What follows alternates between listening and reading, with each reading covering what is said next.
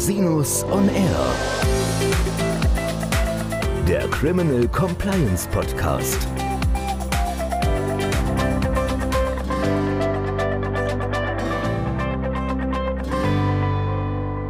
Herzlich willkommen zum Criminal Compliance Podcast. Schön, dass Sie wieder eingeschaltet haben. Mein Name ist Christian Rosinus und das heutige Thema ist Compliance-Risiken, die eigentlich keine sind. Und ich möchte dieses Thema nicht alleine besprechen. Ich habe mir einen ganz tollen Gast eingeladen, Herrn Dr. Tobias Eggers, Partner bei Park Wirtschaftsstrafrecht. Herzlich willkommen, lieber Tobias. Hallo Christian, schön bei dir zu sein. Magst du dich mal unseren Hörerinnen und Hörern kurz vorstellen? Natürlich gern. Du hast es ja schon gesagt, ich bin Partner bei Park Wirtschaftsstrafrecht. Unsere Kanzlei ist, glaube ich, eine der wesentlichen wirtschaftsstrafrechtlichen Boutiquen und wir haben einen Arm, der sich mit der Unternehmensverteidigung und Compliance befasst. Und das ist der Arm, den ich führe. Ich mache also den Compliance-Part bei uns und bin Strafverteidiger seit 15, 16 Jahren so ungefähr. Knapp zwei Jahrzehnte. ja, toll, dass du es schaffst und dir die Zeit nimmst, hier mit mir über das Thema Compliance zu sprechen. Wir stehen da ja auch oft im Austausch, weil wir ähnliche Erfahrungshorizonte haben. Und ein Thema, das uns so ein bisschen aufgefallen ist, ist das Thema, dass die Risikoeinschätzung von Unternehmen manchmal oder den Mitarbeitern von Unternehmen manchmal ein bisschen anders ist als das, was wir so erleben oder was wir aus juristischer Sicht vielleicht denken würden. Und du hast da ja wahnsinnig interessante Thesen zu und da wollen wir heute ja mal drüber sprechen. Kannst du vielleicht mal ein Beispiel machen, wo du daherkommst? Ja, gerne. Die Ausgangsfrage für mich ist eigentlich, immer, wenn ich an so ein Unternehmen herangehe, worum muss sich das Unternehmen eigentlich kümmern? Und da haben wir in der Anamnese am Anfang oft sehr unterschiedliche Vorstellungen, weil die Unternehmen denken, sie hätten maximal in einem bestimmten Bereich, oft ist es Korruption, Arbeitsbedarf und in anderen Bereichen eigentlich nicht. Und ich glaube, wir müssen verstehen, worin sich diese Einschätzung unterscheidet. Unsere Wahrnehmung als externe Experten, die aus dem Strafrecht kommen und die der Unternehmen. Nach meinem Erleben ist es bei den Unternehmen oft ganz gut verortet, was thematisch deren Risiken sind. Die Compliance-Risiken, die es gibt, die sind ja auch bekannt. Und wenn Sie zum Beispiel einen Leiter Recht oder einen Compliance-Officer haben, dann wissen die, es geht möglicherweise um Korruption, Kartell, Datenschutz, Außenwirtschaftsrecht, Tax Compliance, die üblichen Themen. Die üblichen Themen, ja. Das ist schon alles richtig, aber die Relevanz der einzelnen Themen wird oft falsch eingeschätzt. Ganz banales Beispiel ist vielleicht das häufigste zum Thema Auslandskorruption. Da gucken sich Unternehmen dann den CPI, den Korruptionsperzeptionsindex von Transparency an und sehen, dass irgendein Land ein hohes Risiko hat und denken, okay, hiernach muss ich meine Korruptionsrisiken im Ausland aufstellen.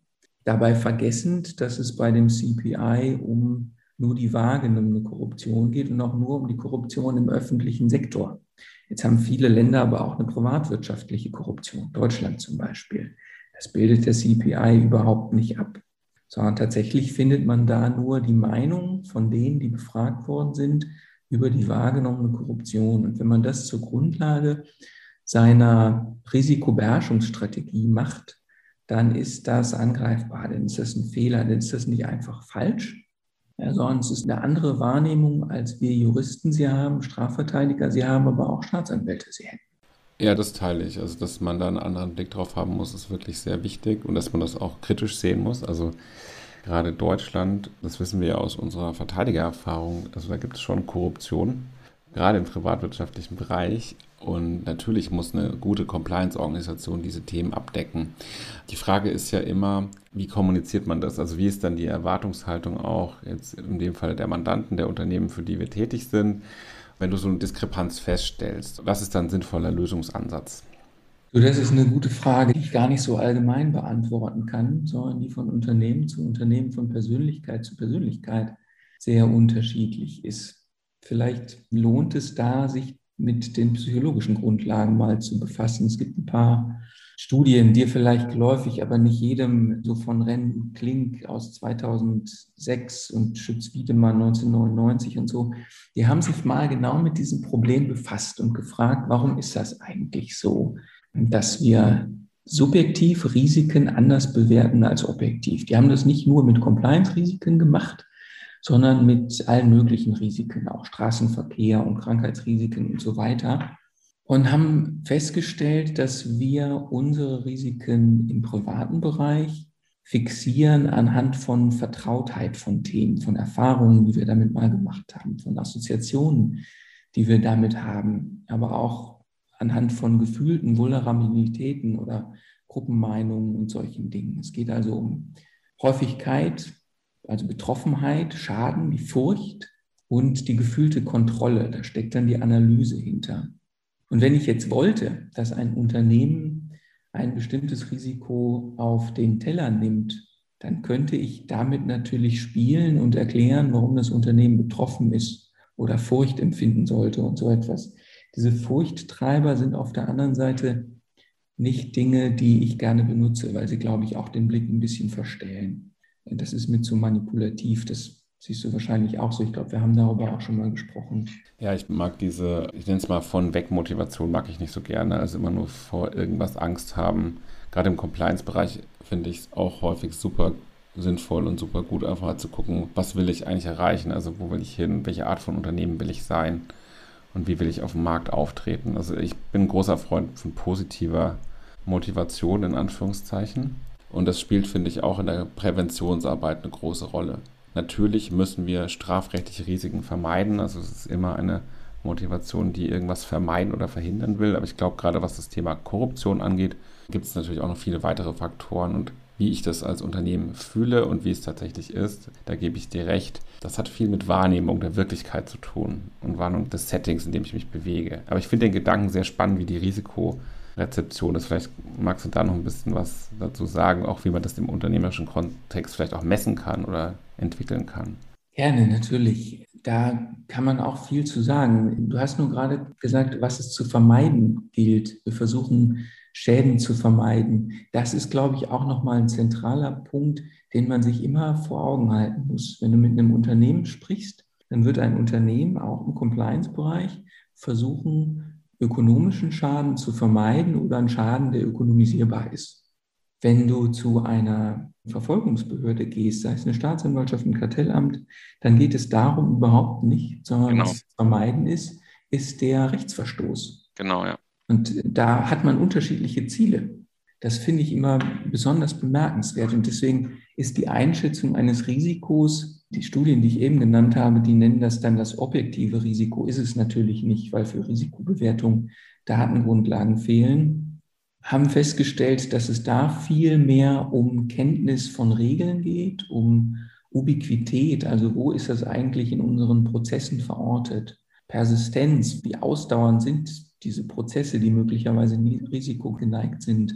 Aber auch so Dinge wie Verzögerungsgrade, die man erkennen muss. Also hast ein Ereignis und der Schaden, die Rechtsverletzung oder der ökonomische Schaden passiert erst viel später. Dann wirst du dieses Risiko anhand dieses Prozesses nicht als besonders relevant wahrnehmen. Objektiv ist es aber möglicherweise schon prädeterminiert. Und diese objektive Einschätzung gibt eine Scheinobjektivität. Nicht? Die haben wir in der Versicherungsmathematik, da haben wir objektive Risiken, aber da haben wir auch wahnsinnig viele Daten. Die haben wir jetzt mit Corona in der Epidemiologie. Auch da haben wir inzwischen total viele Daten und können Vorhersagen treffen. Ökonomische Risiken, Kreditausfallrisiken und so. Dafür gibt es Modelle. Aber für das Ziel nicht Schadensabwendung, also das Ziel aller Unternehmen, sondern das dahinterliegende Ziel für das Ziel Vermeidung von Gesetzesverstößen. Da fehlen uns strukturell total viele Daten, sodass wir eine Eintrittswahrscheinlichkeit ganz schlecht bestimmen können, objektiv. Wir wissen, wir haben normalerweise eine Risikobewertung, auf die sich die meisten einigen können, gucken uns eine Eintrittswahrscheinlichkeit und eine Schwere und vielleicht noch ein paar andere Faktoren an. Das ist das Problem mit der Eintrittswahrscheinlichkeit. Bei der Schwere haben wir eins, wenn wir als Unternehmen sagen, ich kümmere mich erst ab einem bestimmten Schweregrad um ein Risiko, dann habe ich das Risiko vielleicht erkannt, gehe das Risiko aber ein, weil ich glaube, mir passiert nichts Schlimmes und habe damit strafrechtlich einen Vorsatz zementiert. Vorsatz, ja. Und das ist auch ein großes Problem, dass der Staatsanwalt auf keinen Fall akzeptieren wird, aber der Unternehmer möglicherweise schon. Da darf man nicht aneinander vorbeireden. Das ist, glaube ich, eine ganz wichtige Unterscheidung. Staatsanwälte Verfolgungsbehörden insgesamt, denen geht es um die Verwirklichung des Tatbestands, den Unternehmen nicht. Und diesen Kommunikationsspagat, den muss man gehen, das muss man erklären. Aber ich glaube schon, dass das Unternehmen darum gehen sollte, auch den Rechtsverstoß zu vermeiden im Ergebnis einer Compliance-Diskussion oder als Folge einer Risikoanalyse oder als Ziel eines Compliance-Management-Systems. Also diese Quantifizierbarkeit von strafrechtlichen Risiken, damit habe ich sehr große Bauchschmerzen. Das Problem ist natürlich auch, vielleicht ist das auch ein Thema bei den Risikofaktoren oder dem selbst erlebten Risiko, dass es manchmal Auseinanderfallen gibt von denjenigen, die die strafrechtliche Verantwortung tragen müssen und die die ökonomische Verantwortung tragen am Ende des Tages. Meinst du, das könnte auch ein Faktor sein? Ganz bestimmt. Ich weiß nicht, ob du diese Einschätzung teilst. Ich habe zum Beispiel in mittelständischen Unternehmen öfter schon mal die Erfahrung gemacht, dass meine Geschäftsleitung oder vielleicht auch mal ein Vorstand dadurch, dass er unter sich eine Compliance-Abteilung eingerichtet hat, und diese Compliance-Abteilung auf einmal zuständig war für alle, alle denkbaren Rechtsverstöße, auch Vertragsverletzungen und so weiter, davon ausging, dass doch alles beherrschbar ist. Wenn jemand ein Risiko trägt, nämlich das Rechtsverletzungsrisiko, dann habe er das nach unten delegiert an die Compliance-Abteilung oder an wen auch immer und ihn selbst oder das Unternehmen könne es nicht mehr treffen. Und das ist eine sehr ungute Entwicklung. Ich habe nämlich gleichzeitig, weil die Compliance Officer das ja auch wahrnehmen, erst letzte Woche von einem Compliance Officer gehört, er werde den Job nicht mehr machen, wenn er jetzt zusätzlich auch noch für irgendein anderes Risiko, ich weiß gar nicht mehr, was es war, zuständig sein sollte. Der hatte nämlich genau das Gefühl. Ich will nicht sagen, dass das die Regel ist, das ist bestimmt nicht so. Aber es kommt vor. Das kommt auf jeden Fall vor. Also es ist, glaube ich, sogar sehr häufig. Der Punkt ist, dass vielen nicht klar ist, wie Delegation funktioniert. Also wie konkret Delegation ablaufen darf, damit sie wirksam ist und was immer zurückbleibt, gerade für die Geschäftsleitung. Und deswegen erkläre ich immer, wenn wir Compliance-Projekte machen, erkläre ich immer sehr ausführlich die Grundsätze der Delegation.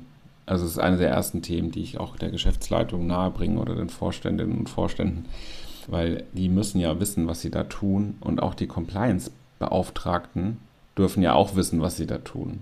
Also da herrscht ja ganz häufig auch ein sehr großes Missverständnis über die Rolle und über die Verantwortung, die da am Ende des Tages einhergeht. Und ich glaube, das ist ein ganz wesentlicher Punkt, um auch ein Compliance-System auch risikoadäquat für ein Unternehmen konkret zuzuschneiden, weil die unendlichen Ressourcen, die vielleicht große Konzerne frei machen, wenn mal was passiert ist, die haben halt mittelständische Unternehmen nicht und die können auch nicht unendliche Ressourcen reingeben oder wollen das auch nicht zurecht. Und deswegen muss man wirklich gucken, dass man die Risiken abholt.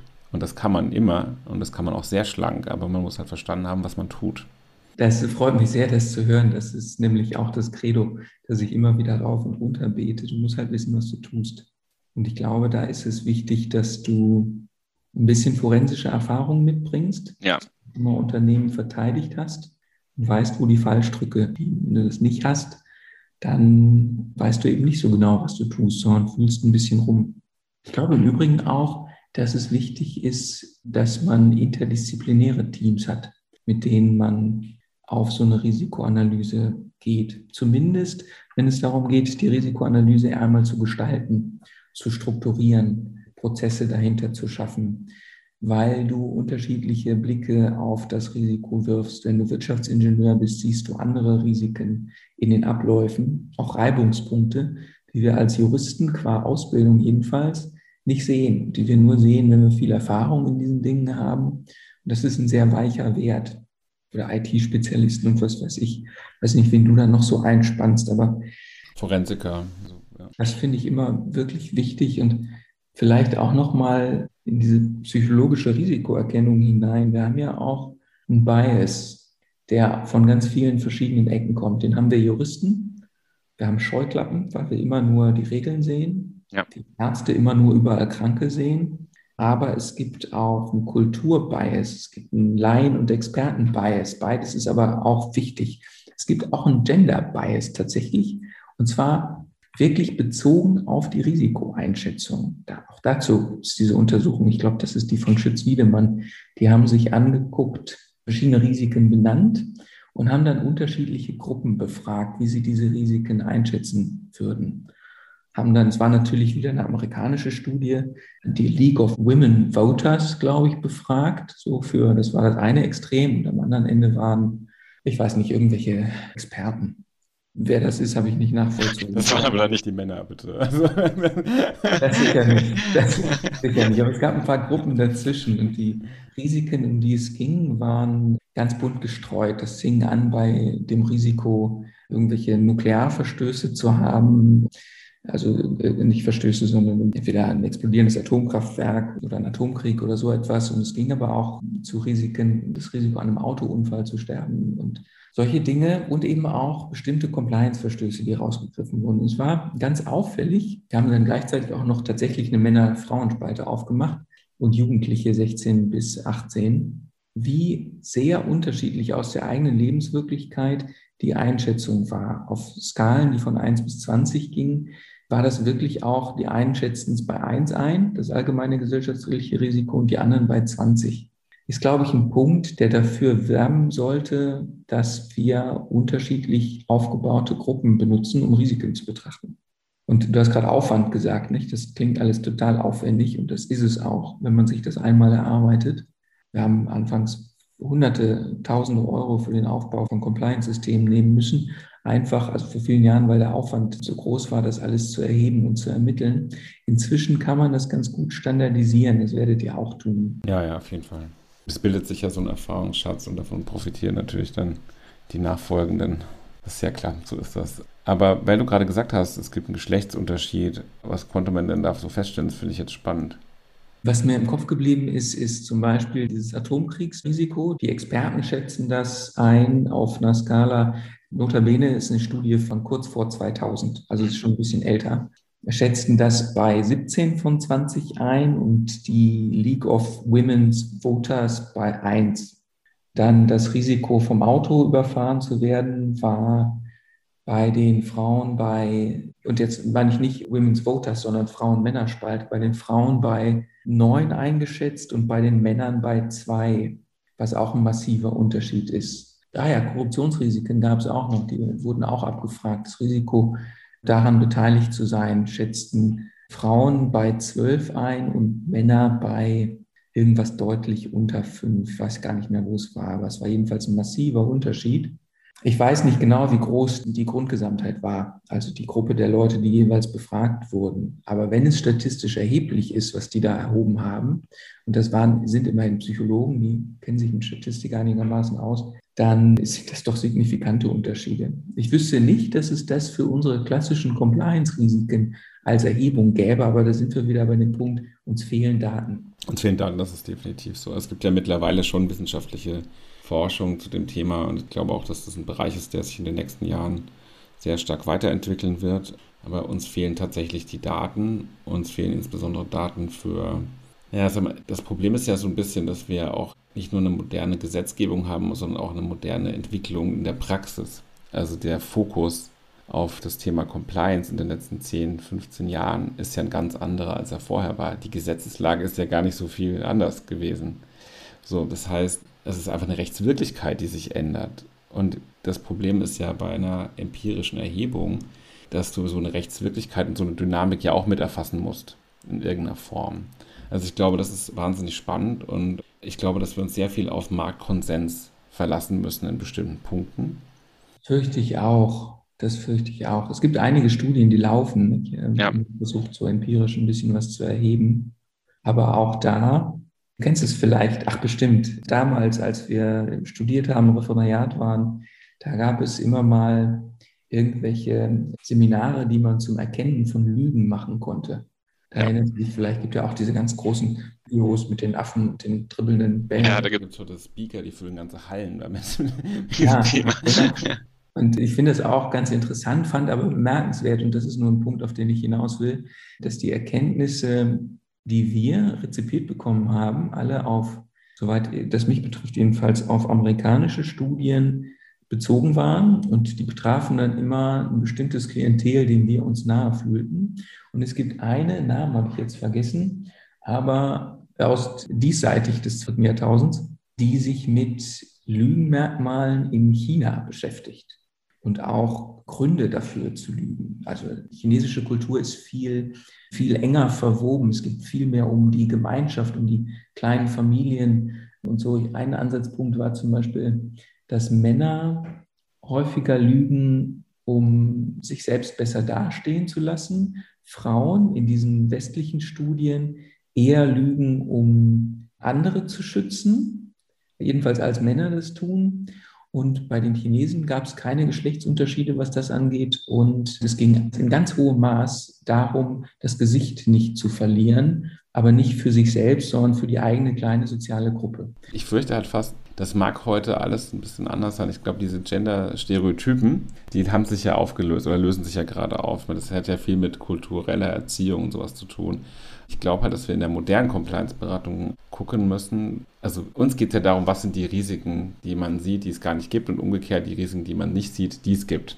Und da so eine Sensibilität dafür zu schaffen, das ist quasi die Aufgabe von so einer auch Beratungspraxis, die man dann am Ende des Tages gemeinsam mit den Mandanten aufbauen muss. Und ich frage mich immer, ich habe ja selber in meiner Doktorarbeit empirische Forschung gemacht und mein Ergebnis war so, dass ich eindeutig, also sowohl auf behördlicher Seite als auch auf Unternehmensseite, als auch auf anwaltlicher Beratungsseite der Hauptfaktor für gelingende Compliance immer die Integrität der Unternehmenskultur war. Also Unternehmenskultur, Integrität, das war immer der hauptentscheidende Faktor, auch im Kontext einer späteren Sanktionierung zum Beispiel.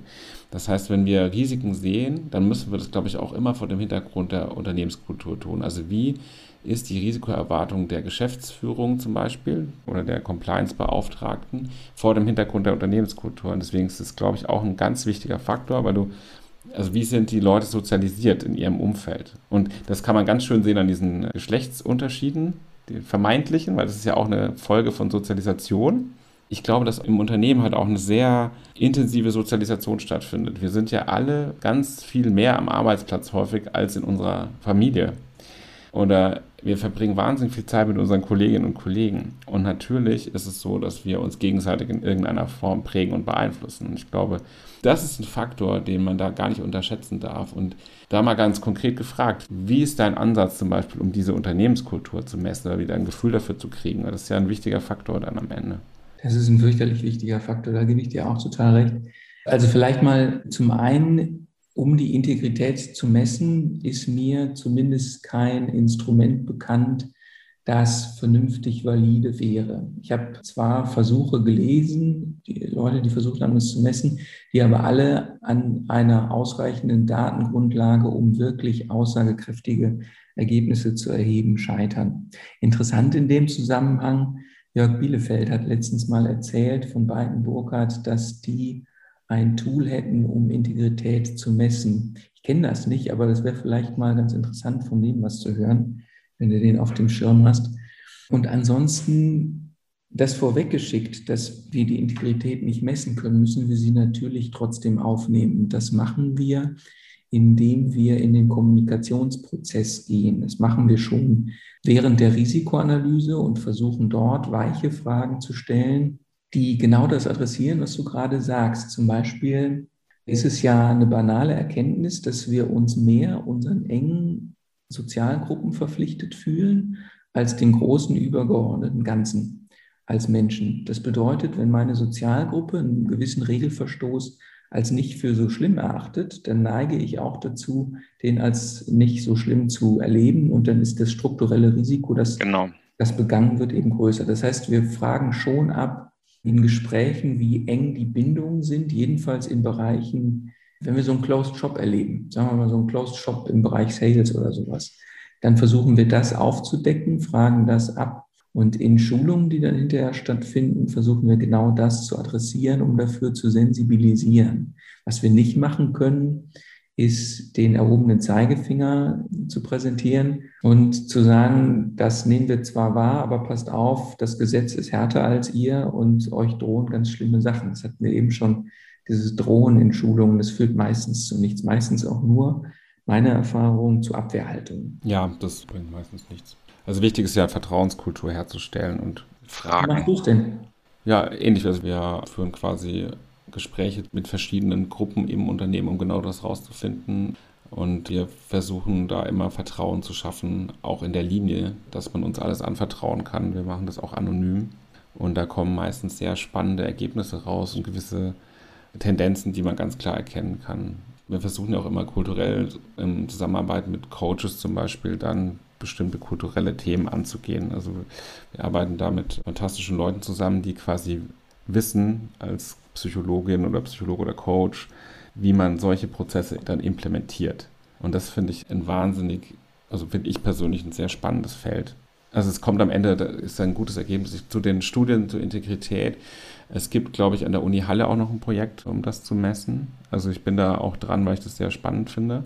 Das sicherlich werden wir dazu auch irgendwann mal einen Podcast machen, wenn sich das ein bisschen konkretisiert hat zu den Themen. Ja, lieber Tobias, ich glaube, wir haben einen sehr weiten Bogen heute gespannt und haben viele, viele wirklich wichtige Themen gestreift. Wir kommen jetzt, glaube ich, auch zum Ende, aber vielleicht fällt dir noch was ein, was du noch unseren Hörerinnen und Hörern mitgeben möchtest. Ja, ich glaube, es ist wichtig, dass man sich bewusst macht, wenn man Risiken bewertet, wie sehr man seinem Umfeld und den Assoziationen, die man so hat, ausgesetzt ist und dass man versucht, immer einen Schritt zurückzutreten, dass es für die Verobjektivierung von Risiken Mittel und Wege gibt, standardisierte Mittel und Wege auch, die einfach sind, die gangbar sind. Das ist, glaube ich, wichtig. Und ich denke, eine ganz zentrale Erkenntnis ist, dass Staatsanwaltschaften nicht darauf gucken, welcher Schaden entsteht, sondern welches Recht verletzt wird. Und Unternehmen haben oft genau die andere Perspektive. Wenn man sich das bewusst macht, kann man, glaube ich, sehr sinnvoll und sehr einfach und sehr gut eigene Risikobewertungen machen. Vielen Dank, das war ein super Schlusswort. Ich danke dir ganz herzlich, dass du die Zeit gefunden hast, hier im Podcast zu sein. Hat großen Spaß gemacht. Vielen, vielen Dank. Ja, liebe Hörerinnen und Hörer, falls Sie noch Fragen haben, ich verletze natürlich die Kontaktdetails von äh, Dr. Eggers in den Show Notes. Wenn Sie Fragen an mich haben, wenden Sie sich gerne an info at rosinus-on-r.com. Bis zum nächsten Mal. Ich freue mich auf Sie.